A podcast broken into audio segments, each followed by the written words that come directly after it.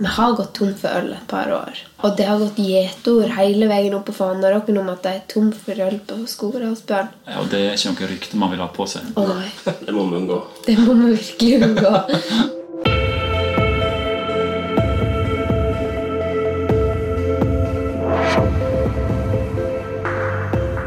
Du lytter nå til Utestemmer, Den norske turistforening sin podkast om natur og friluftsliv. Jeg heter Eivind Eidslott, og jeg har alltid hatt en hemmelig drøm om å være bestyrer på ei betjent DNT-hytte. Og Derfor så har jeg besøkt Trine Marie Johansen og Ole Martin Moen, det unge bestyrerparet på Skogaralsbøen i Jotunheimen, for å høre mer om hverdagen deres som ledere på ei stor turistforeningshytte. Kanskje du også får lyst til å bli bestyrer etter å ha hørt denne episoden av Utestemmer.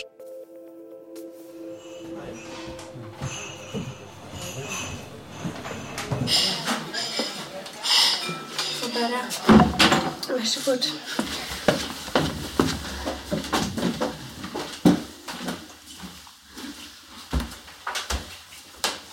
Du kan få sitte her.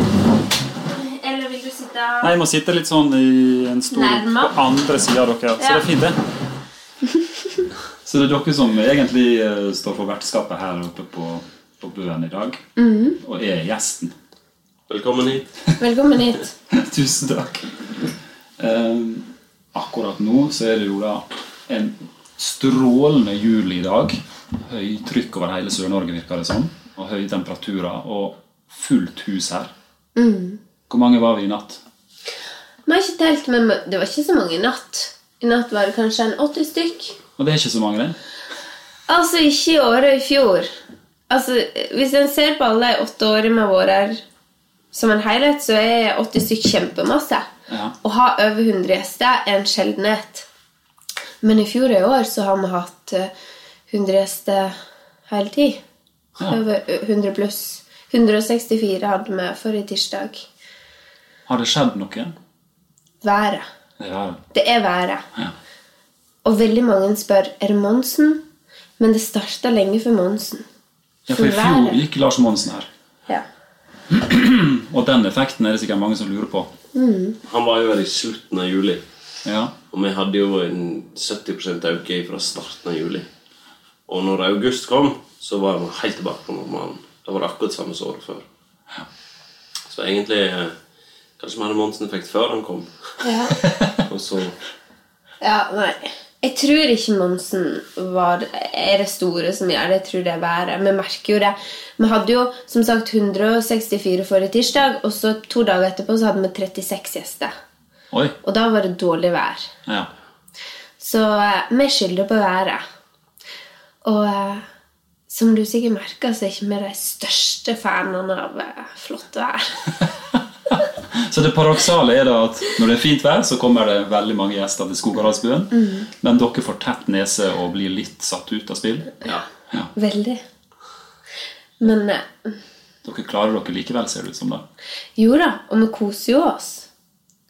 Men, men altså, helt ærlig så skulle jeg gjerne hatt litt mindre gjester, gjerne fint vær, og litt mer tid. Fordi at det vi koser oss mest med i løpet av en sesong, er å prate med folk og gå rundt og styre og ordne og Ikke nødvendigvis mindre gjester, men litt mer spredd utover. Ja. Ikke sant? Når var, det det begynte i år? da? Altså, Når er det i juli det begynner å ta seg voldsomt opp? det var 7. eller 18. juli i år som, som kom litt brått på oss. For det pleier ikke å komme så tidlig, men, men det var fint vær. Ja. Så vi burde egentlig sett han komme. Men vi blir som regel tatt litt på senga hvert år. ja. I hvert fall med slektvær. Ja. Dere tenker vel også at det er en, eh, et bevis på at det er jo en enorm friluftsinteresse? Og så kanskje litt grann flyskam også blanda inn i det hele? La oss håpe det. Ja. Og at dermed så er det mye mer aktuelt å bruke nærområdet sitt. Ja, absolutt. Eh, Jeg tror vi kommer til å komme over 2000 gjester i juli i år. Hva gjør det, ja? For vi har vel 16 1650 nå. Hvor mange ansatte er i sving da for å holde alle disse gjestene happy? For få. Og hvor mange er det? Hvor mange har vi nå, da? Seks eller sju? Seks. Seks, du. Ja. Det er Men- åtte med oss, da. Vi er vant til tidligere år at, vi har liksom, at de ansatte har ikke vært sikre på om det er jobb, liksom. Fordi at det, det har I flere dager i strekk i juli også, så har det kanskje vært 20 gjester og, og ja, åtte ansatte. Um, og da får vi jo litt problem. Så det er veldig vanskelig det her med å finne ut av hvor mange ansatte vi trenger. Og så er det jo det at når vi først har ansatt noen her oppe, så må de jo De er jo helt langt inn i fjellheimen, men vi må jo gi dem arbeid. Ja. Um, og det er veldig vanskelig å finne flere folk, da. Hvem er det som kommer opp hit bare på På 1, 2, 3. 1, 2, 3? Ja. Så det må dere planlegge lenge i forveien. Vi må planlegge så godt vi kan lenge i forveien, og så resten må vi ta på sparket. Ja. Alle ansettelser må vi mer eller mindre gjøre på våren. Ja. Og så må vi liksom bare legge en, en plan og håpe på at det, det går sånn som så Ja. vi håper på. Vi har stort sett veldig flaks, da. For de dagene det presser på som verst, eller det har skjedd noe som at aggregater streiker, eller ja, I fjor så tok fyrkjelen vår kvelden, så plutselig så har vi venner og familie på besøk. Så det har vi hatt veldig flaks med. Ja. Mange ganger. At de trør til. De trør til som bare pokker. Hva er det dere ser etter i de dere ansetter? da? Selvstendig. Altså, Vi er litt bortskjemt der oppe, for de som, de som jobber her, de har kommet igjen mange år på rad. Ja. Og vi har vet, to vetlesøstre og to jenter som har vært her i seks år. Så de alle vet familien Ja, det har gått litt i arv. Det blir en familiegreie. det blir det. Det blir virkelig det. Og så er det venner av folk som har jobba her, og så veldig ofte så går det på, på deg, da. Ja. Um, men så ansetter vi jo noen utenom hvert år òg. Og da smører vi godt på når vi intervjuer dem, med hvordan dager virkelig kan være. ja. Og hvis jeg ikke blir avskrekka av det, så er det et veldig godt tegn. Få høre en liten oppsummering av hva dere smører på med. Ok. Jo, dagen starter klokka sju, og da er det frokostforberedelser. Og så styrer vi på å vaske og rydde fram til klokka er tolv, kanskje ett. Og så er det en pause mm, på noen timer. Um, men i pausen så kan det hende vi trenger hjelp. Og i veldig travle dager så gjør vi det helt klart. Og så begynner han på at når klokka er fire um, med å dekke bord og hjelpe til i resepsjonen og fylle på og alt det som skulle behøves legge ut madrasser. Og så er ikke vi ferdige før klokka er elleve, stort sett. Nei. Så det er en vanlig, en vanlig dag som ansatt her oppe. Det er en ganske vanlig dag. Um, men det, da smører vi godt på. Det er en travel dag. Det er en travel dag. Mm, og så har vi jo litt sånn skifta at noen står opp litt seinere og går og legger seg litt tidligere. Og ja, og vi er jo alt vi kan for at de som jobber her, skal ha det bra, for det er det aller viktigste vi har. Ja. Så alt vi kan gjøre hele tiden for at de skal trives og, og ha det bra, det er det aller viktigste for oss.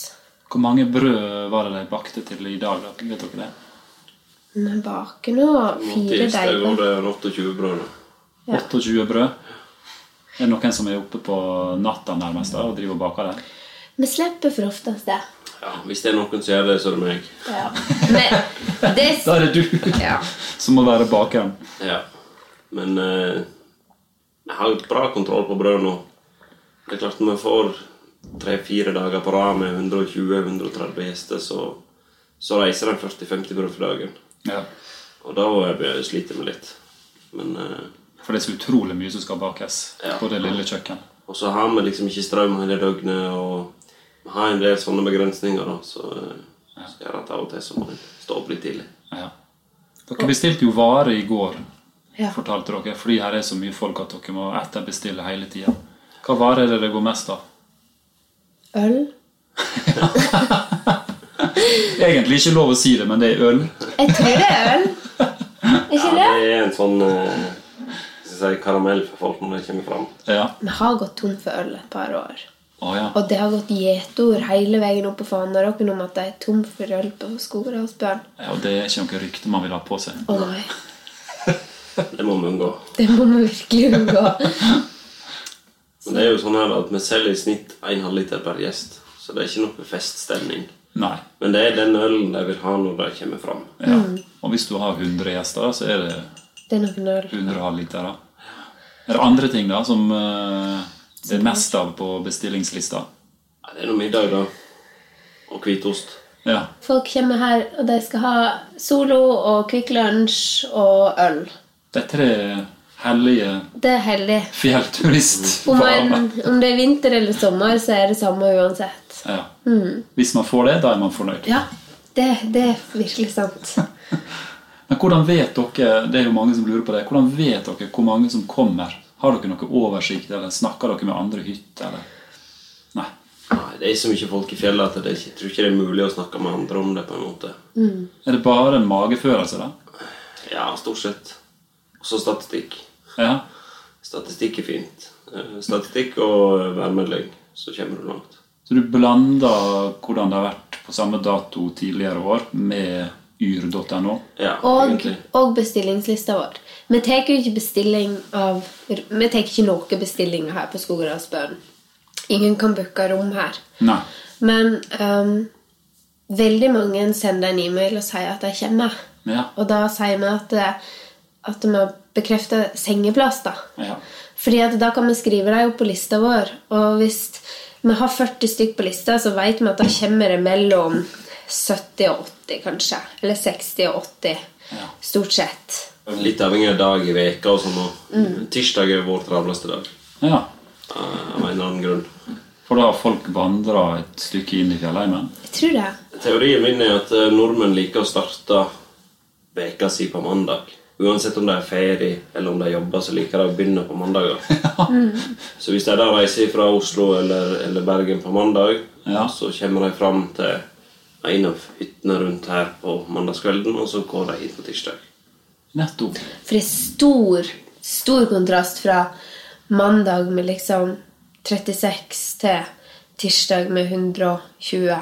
Ja, det er stor forskjell. Og det er sånn hver tirsdag. Men det er veldig god teori da, at nordmenn er så konservative at uansett om det er ferie eller hverdag, mandagen, da er det start. Og så avslutter vi på søndag, for søndag går typisk en veldig lav dag her. Ja. Og det er fordi at her kan ikke de avslutte, på en måte. De må jo avslutte en plass til vei. Men ikke sant? Jeg tror det avslutter lenge før søndag. Jeg tror det avslutter på fredager. For jeg tror folk flest vil ha helg hjemme før de skal på jobb igjen. Ja, det kan hende. Hvor de kommer fra, da? Folk flest som kommer til Skogadalsbøen? Det er via Fanaråken. Enten fra Turstadgrø eller Sognefjellshytta via Fanaråken. Det er jo det som er størst. Og så nummer to blir vel Olavsbu, kanskje. Og så kommer det ja, Olavsbu, Leirvassbu. Ja. Og så har vi Fondsbu. Ikke så mange fra Fondsbu, for det er, det er langt. Det er lang tur. Og så er det litt med den massivruta. Den går liksom Den kommer derifra, og så går den mot Fondsbu. Så det er flere som går mot Fondsbu enn som kommer fra Fondsbu. Ja, nettopp. Vi gikk derfra i går, og det er jo en lang dal. Det er en lang, lang dag. Det er det. Og så er det noen modige som går opp Utladalen. Ja. Ja, det er. Men ikke så mange. Det er ikke så mange av dem. Men å gå ned er jo kjekt, sånn som vi skal gjøre i dag. Ja, Det er mer og mer som jeg gjør. Det merka vi bare fra i fjor. Ja. Så er det kjempemange som skal gå ned til Vetti. Ja, nettopp. Vi reklamerer jo med det som Norges fineste tur. da. Å gå fra Sognefjellet eller Tortagrø og da enten over Breien eller bare opp på Fanaråken. Ja. Liksom komme seg opp på over 2000, og så gå derifra nesten helt ned til fjorden.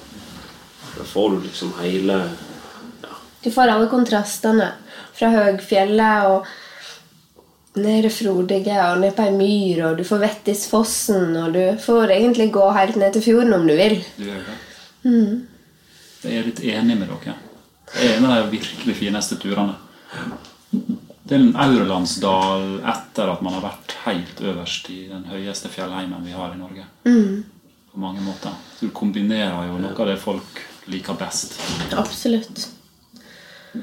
Og så er det det at når du går herifra og opp på Friken, så får du jo utsikten av alle disse toppene, Høyrungene og hele Ja, rekka bortover der.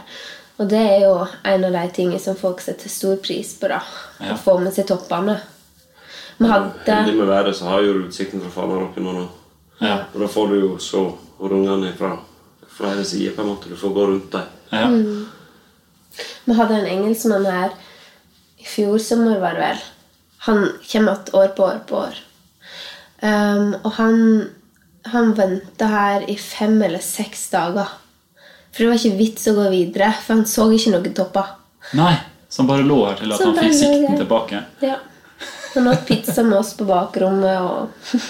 Koselig, da. Ja, ja, Kjempekoselig. Han kommer igjen hvert år. Hvordan i all verden var det dere endte opp med å bli bestyrere her? Jeg begynte i oppvasken. Ja. Begynte helt på bånn. Det var en gradvis prosess. Ja. Ja. Nei, i eh, 2012 så eh, fant plutselig mine foreldre, som har hatt fast jobb he- hele livet, ut etter at jeg skulle prøve noe nytt. ja. Så de tok over her og eh, ga oss sommerjobb. Ja, påskejobb først. Ja. De tok over påska. Og så har vi nå vært her hvert år, da. De fire årene de drev. Da var jeg med studenter, så da var det en, liksom naturlig for oss å ja. komme hit da, og ha sommerjobb her og, og få tjene litt penger. Mm. Og så fant de plutselig ut at de skulle Drive Eidsbugarden hotell. Ja, Ja. så de ville ta permisjon herifra i ett år ja. for å prøve det. Og eh, Jeg vet ikke om de hinta vel kanskje litt frampå. Men du hadde veldig lyst. Ja, jeg hadde det. Jeg var litt mer skeptisk. Til å ta over? Ja, til å, til å være Altså, hva det heter um, Stedfortreder for dem da, Ja. det året som de hadde permisjon. Ja. Så da. Det er en sånn deal med DNT at du kan på en måte ta permisjon et år. Og det er vel i utgangspunktet DNT som skal finne eh, noe til å drive. Mm. Jeg veit ikke hvordan det er, men DNT må nå sikkert godkjenne det. her, i hvert Ja. Men eh, det frister nå bare litt på en måte. Dere var ikke skremt av disse åra med å være i oppvasken og gjøre alt mulig på tunet? Nei, En så vel ikke, vi så jo ikke så ikke helheten Nei. når en bare var ansatt. Det er jo ikke Fordi at vi jobba jo til klokka var tolv. Og så gikk vi og la oss, eller for på tur, eller for å bade, eller Ja. Og så satt jo de nede og ordna med det siste og sjekka inn folk, og fram til vi møtte opp igjen, og klokka var fem. ja. Så dere fikk en liten wake-up call når dere tok over sjøl? ja. Det var en stor wake-up call. og spesielt for meg, for dette var jo litt sånn mest av Nord Martin sin, sin, sitt initiativ. Men han var ikke helt om bord den sommeren. Nei. Så han innså ikke hvor mye arbeid det egentlig var. da. Det ble nok litt mye til de ja. Så det ble liksom litt sånn Jeg tok over det meste, egentlig. Av det administrative og av eh, å ta vare på de ansatte og ja, det meste, egentlig. Så neste år, da, når de ga seg, og når Martin spurte om jeg skulle ta over hytta Så var jeg ekstremt skeptisk, for han visste jo ikke egentlig hva det gikk i. Um, men så snakka vi lenge om det. Jeg tror vi snakka om det en sånn måned. Og så bestemte vi oss for å sende inn en søknad. Ja. Og så gikk den inn. Og så gikk den inn. Så reiste vi på intervju, og så ble vi bestyrere. Så gikk det mye bedre året etterpå, og så har det nå bare gått bedre siden. Men er dere de yngste bestyrerne i DNT-systemet? Tror ikke det, altså. Men dere tror var kanskje det? Tror vi var var kanskje det. ja. Ja, Hvor gamle var dere da? det er nå fire år siden. 25. 25. Det er ganske ungt. Det må jo vi være enige om. Ja, det er jo det, men det har nå vært det før òg, på en måte. Det er mange gamle bestyrere, men det har jo vært omgang om det òg. Ja, ja. Men Lars Åge på Gjendebu var jo her. Han bodde han, jo her da han var 22-23. ja. Ja. Han var her i 22 år eller noe sånt. Ja, Oi, før han tok over Gjendebu? ja. Akkurat. Så det her er, det er for livet, det her. ja, det kan virke sånn. Vi får du se. Men hvordan fordeler dere litt sånn oppgaver mellom dere, da? Det var veldig annerledes i fjor og i forfjor og før enn det er i år, for nå har vi jo en liten krabat som springer rundt i et tempo som ikke ligner grisen. Ja, dere har sønnen deres med hit. Han krever jo eh, En person hele tid. Hva heter han, og hvor gammel er han? Han heter Ask Elias, og han er snart 17 måneder. Kan vi slutte å telle måneder snart? Han er snart ett og et halvt år. Ja. Og hvordan er det å ha han her? Nei, det går egentlig veldig bra. Det er det. Disse absolutt travleste dagene så har det vært litt eh, tungt til tider, men, eh, men det går. Det er det. Han var jo verdens mest sjarmerende dørvakt inn til frokostsalen i morges. Og smilte til alle oss som kom inn. Han blir oversosial på en måte. Han blir oversosial, og jeg, jeg ser det så godt på han at han, det er et annet smil han gir alle andre, enn det han gir oss. Det er ikke det, er ikke det samme smilet i det hele tatt. Så han prøver å sjarmere litt. Han prøver å få fram en, en respons, da. Ja. Og helt, han var jo med oss i fjor, og da hang han jo på magen min eller på brystet mitt hele tid og så ut på folk i resepsjonen med store øyne. Og alle smilte jo til han, og han smilte tilbake. Så han har jo vel, han har vel lært det at store smil, det er populært. Men han er, altså vi har vært så heldige, for vi kunne jo ikke ha vært her med en unge som, som er sjuk, eller som ikke sover, eller som Men han har jo Han har vært fornøyd egentlig fra, fra han var født til nå. Sover godt om nettene og Ja, så bra. Men tilbake til hvordan dere fordeler det. Har dere litt sånn at du tar mye av det administrative, og du er praktisk? Eller er det alt på alle? Nei, det er vel noe sånt. Vi bytter litt på, men jeg, jeg styrer for det meste med, med liksom e-mailer og regnskapet og, og dette der, da. Mm. Og så mm, Martin brenner nå litt på oss og hogger litt ved og Hva du gjør hele dagen? Jeg har nå et ganske stort teknisk anlegg eh, her på bøen som, som trenger litt vedlikehold og ettersyn. Og Ja. eh, kjøkkenmaskiner og dieselaggregat og at vi har vann og ja. Det er mye arbeid. Det er ekstremt mye arbeid. Er mye å fikse på hele tida. Ja. Og det må du kunne gjøre sjøl, for du kan jo ikke be om hjelp her oppe, egentlig. Nei, jeg har noen servicefolk jeg kan ringe til og, og få litt sånn, instrukser i telefonen. Da. Så, Ja. så pleier det å ordne seg. Men det har vært masse sånne nødløsninger. og slik da, oppvask, oppvaskmaskinen streiker, det har skjedd flere ganger. Det er jo krise med 100 gjester, liksom. Ja, står dere da og vasker opp for hånd? Det har skjedd. Men stort sett så klarer vi å finne en eller annen kreativ løsning på det. Eller han klarer å finne en kreativ løsning på problemet, da. Men eh, det er mange, mange sånne ting. Mange maskiner. Det er veldig mange maskiner som skal fungere. Og et aggreg to aggregat og Men nå kan det jo hende, med største sannsynlighet, at vi får mikrokraftverk her Ja. i løpet av Planlegger dere det? to-tre år. Vi slipper å planlegge noe som helst. Det, er DNT? Ja. Ja, det, er- det vil gjøre livet vårt eh, tenk å ha strøm hele døgnet. ja. For nå klarer dere å skape strøm eh, ut av elvekrafta her uten at det får så store inngrep, ikke sant? Ja. For nå er ikke det noe motstand. Folk vet, altså, alle vet jo at eh, det vil være renere energi enn ja. det dere har i dag. ja, helt klart. Få en trygg vanntilførsel og ha strøm hele døgnet. Og Mm. Vi bruker ekstremt masse tid på vann. Ja, spesielt i påsken. Det, det er et helt håpløst opplegg. Med å få smelta nok vann. Nei, vi får jo vann fra elva. Dere gjør det, ja? Men så fryser det i kummen om, eh, om vinteren, og da må en liksom finne sånne løsninger der vi lager hevert og ut i elva og hente vann ned i kummen. Sånn, ja. Så pumper vi vann opp fra kjelleren, fyller røret, og så, så drar det med seg ned igjen. ja. Men da må det stå og renne kontinuerlig gjennom huset, og Det blir fukt i kjelleren, og det hvis det blir litt for kaldt, så fryser det i heverten, for der er det ikke varmekabler. og- Ja, det er helt vilt. Så det, Det er liksom Hver morgen så våkner vi og spør Er det vann. jeg er, av og til så våkner jeg kanskje nå fem, og så må jeg bare nett ned og, så, sjekke på kranen om det er vann. Ja. Eller så må jeg ut og Og ordne det. Ja, før frokost. Så dette er noe av den største utfordringen dere har nå, da. Ja, egentlig. Og det er ingen av maskinene som fungerer uten godt vanntrykk heller.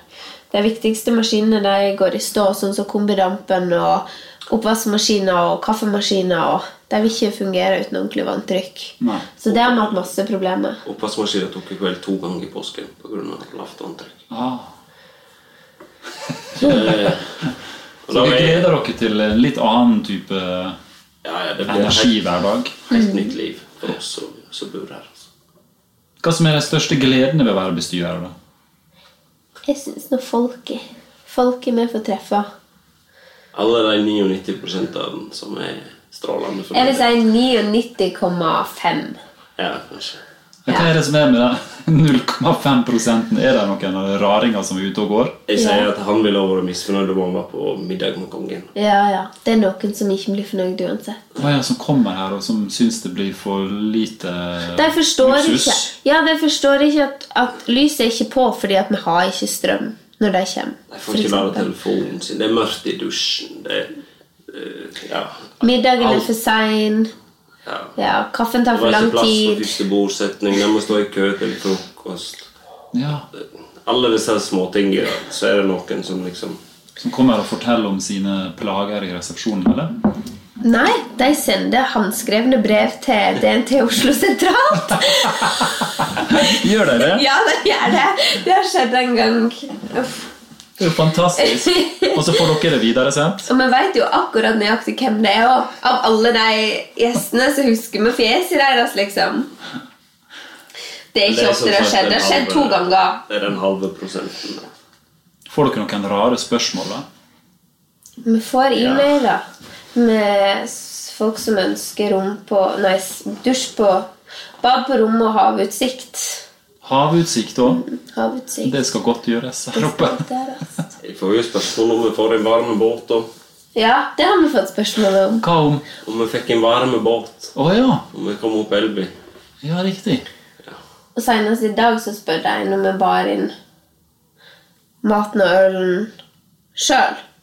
Ja, om dere gjør det sjøl. Ja, om vi bærer det Da blir- svarer dere selvfølgelig ja. Ja. Strekker litt på ryggen. Ja, det blir noe litt tungt. Nei, det er mange som ikke helt skjønner hvordan De blir overraska når de sier at vi må bruke helikopter. Ja. Men det er for oss er jo det den absolutt eneste løsningen som finnes. ja. Eh, Vi snakker 45 hiv med, for et helikopter i, i året. 45, ja. Så kanskje 40 tonn med varer som skal inn. ja. Det er er kun 10, 10 tonn bare med diesel. Så det er, det er enorme mengder. Dere har god kontakt med det lokale helikopterselskapet. Det har vi. Ja. Det er godt å reklamere for dem, for de er fantastiske. Vi bruker airlift for det hele tida, og de er uslåelige på De setter ned sekkene rett framfor døra til turlageret. ja, Ja. Det er helt fantastisk. Mellom bygget her ute. Det er presisjonspiloter. Absolutt. Ja. Helt rå.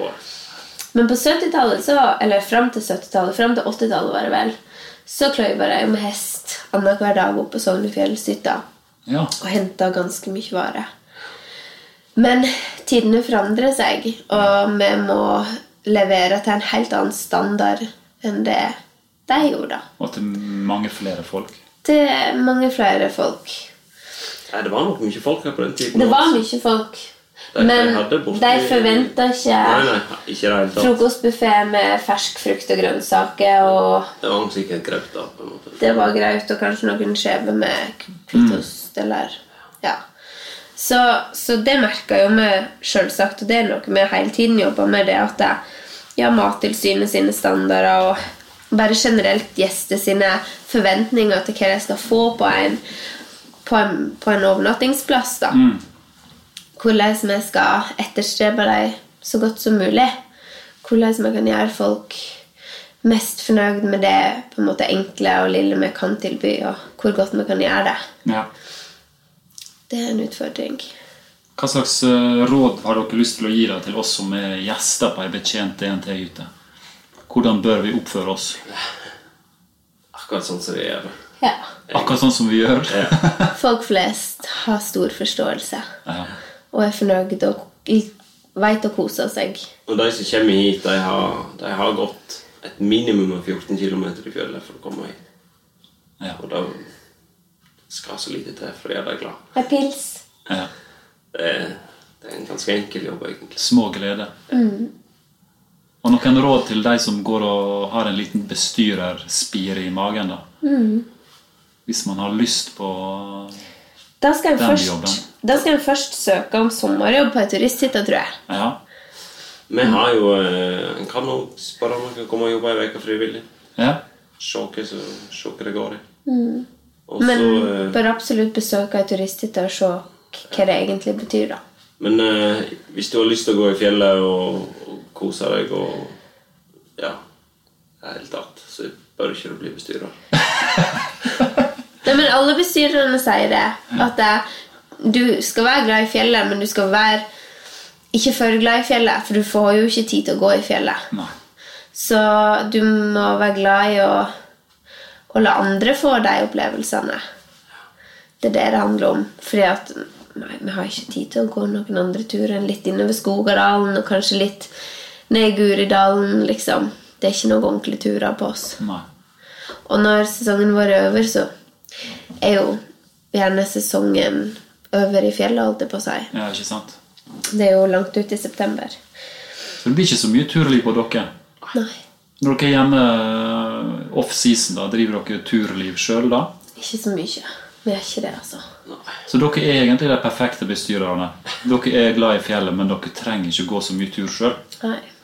Men altså-. Ja, ja, jeg elsker å være her. Det å være her og kunne gå inn her, da. Vi går jo inn og ut her hele tiden. Ja. Sognefjellshytta den veien og ned til Vetti hjem igjen. Det gjør vi jo hele tiden. ja. Og hvis vi får de turene, så er vi egentlig godt fornøyd. Det er så bra. Vi har noen faste spørsmål da, til alle som vi intervjuer. Og det er um, hva som er favoritt-DNT-hytta deres.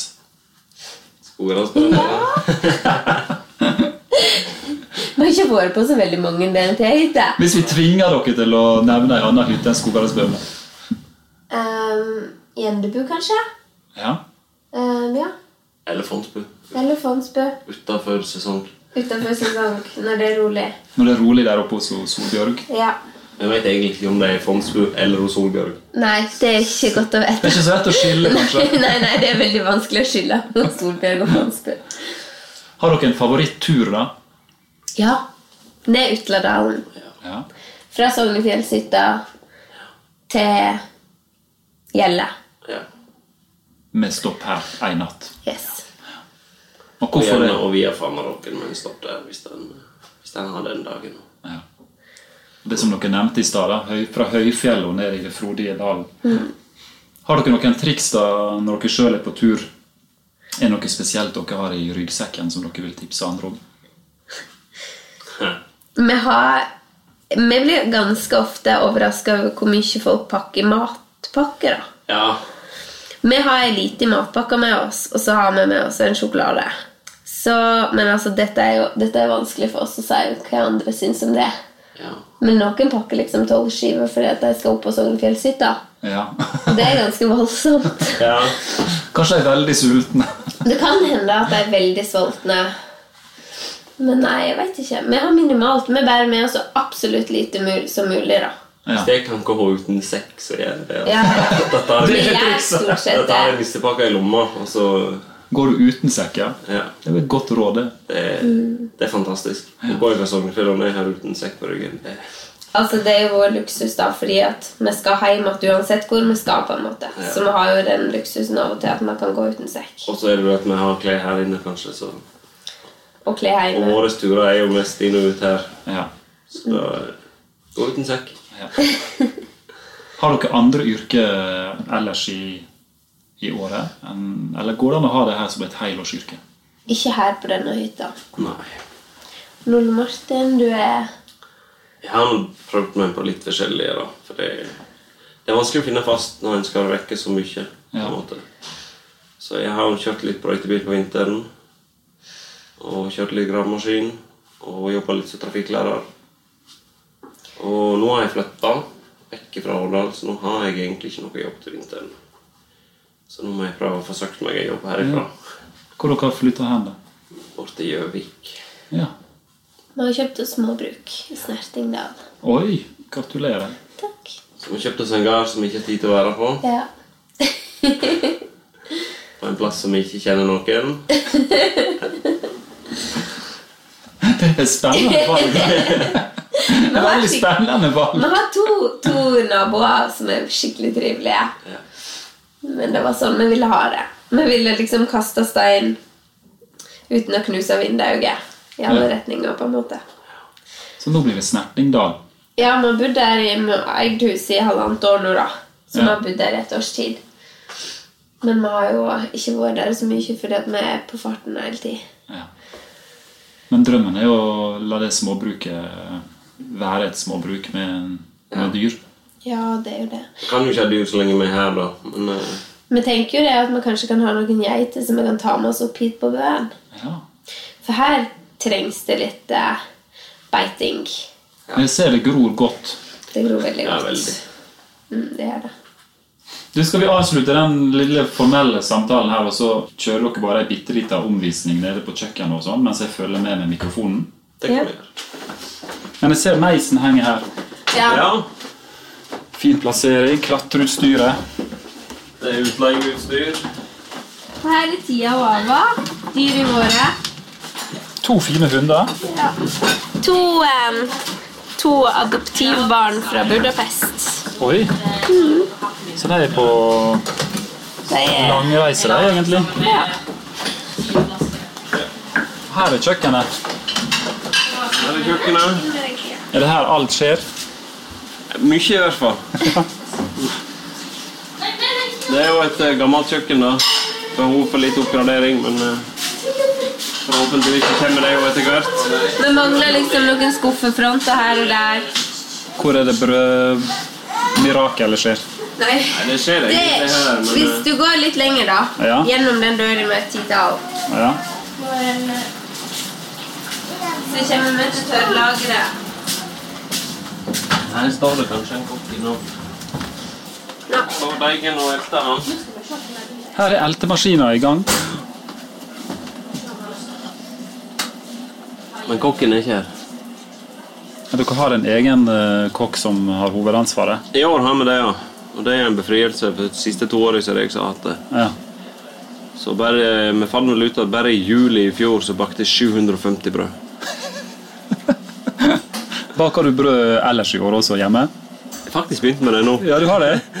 Du blir veldig god brødbaker, da. Ja. Men vi er jo blitt litt bortskjemt nå, da, for vi er vant med denne maskinen.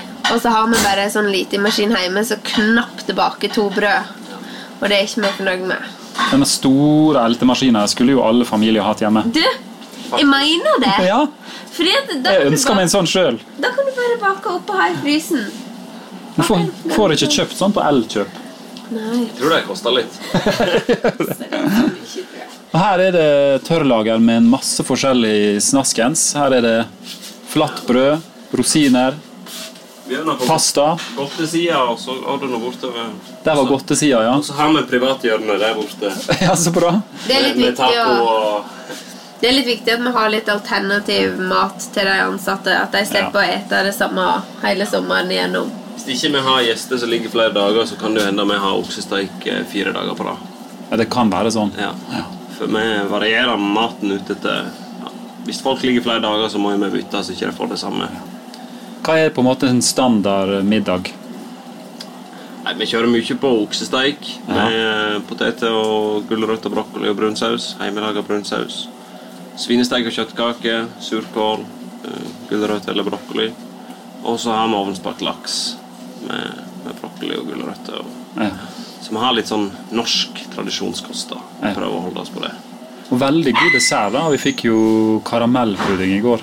Ja, Den er laga på huset. Skal vi ta en tur inn i eh, spisestova da, som en avslutning? Det kan vi gjøre. Her stables det glass Ja. i det uendelige. Ja. Knuses det noen glass òg, da? ja, det knuses noen ganger. Det gjør det. Det er for ofte som jeg så ser er det ikke gjestene. Og det er ansatte som gjør det. Utrolig koselig spisestue. Hvor mange er det plass til her, da? 48 til middag. Komfortable 48. Og hvor mange bordsettinger var det i går? I går var det to. To, ja. Men det er klart når vi har 120-30, så blir det tre. ja. Og hva er det den siste bosettinga? Blir det seint på kvelden? da? Ja, hvis vi er forberedt på at det kommer, kommer så mange, hvis vi har 100 bestillinger, så, så setter vi opp tre bordsetninger og sløyfer med forretten.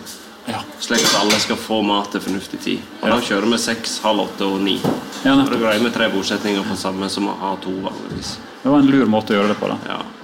Jeg tror det er bedre, for første året vi var her, så fikk vi jo sjokk. Da hadde vi jo 160. Og da begynte vi klokka sju. Og hadde treretters. Sju og ni og elleve. Det blir en lang dag. Ja.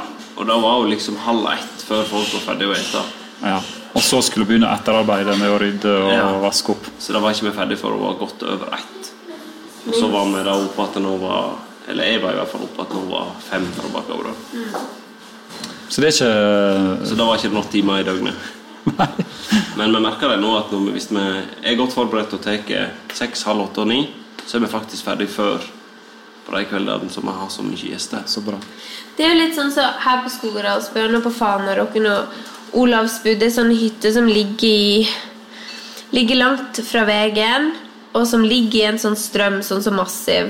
Um, eller Massivruta. på- Massivruta, eller på vei til Vinjerock, f.eks. Ja. Da, da kan det være litt frustrerende som bestyrer å oppleve at du ikke har kapasitet.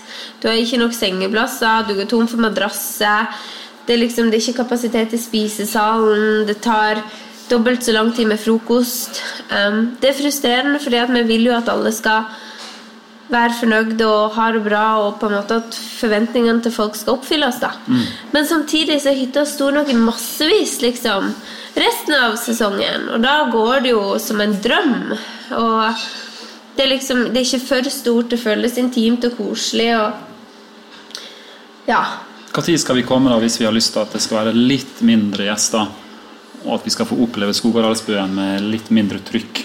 Og skolestart utover Ja.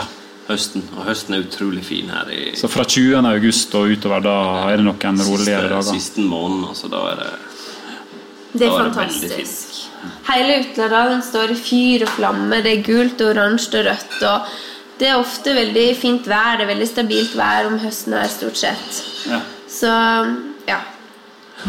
Da syns vi det er finest å være her. Skal vi komme her en tur da også? Tusen takk. Jo, sjøl takk.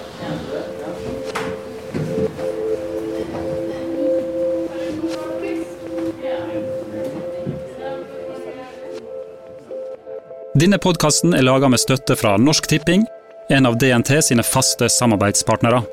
Skogaralsbøen, som naturlig nok er Trine Marie og Ole Martins favoritthytte, har fått nesten to millioner kroner i støtte av spillemidler fra Norsk Tipping sitt overskudd. Pengene har bl.a. gått til utbedring av hytta, nytt drikkevannsinntak og nytt dusjanlegg. Skogadalsbøen ligger som sagt vakkert til i Utladalen i Jotunheimen, 14 km fra nærmeste bilvei. Hvis du har lyst til å besøke hytta, så kan du starte på Turtagrø, Sognefjellshytta, Leirvassbu eller Fondsbu, eller du kan gå turen opp Utladalen fra Øvre Årdal. Norsk Tipping er glad for å kunne bidra til at enda flere får gode opplevelser i fjellet.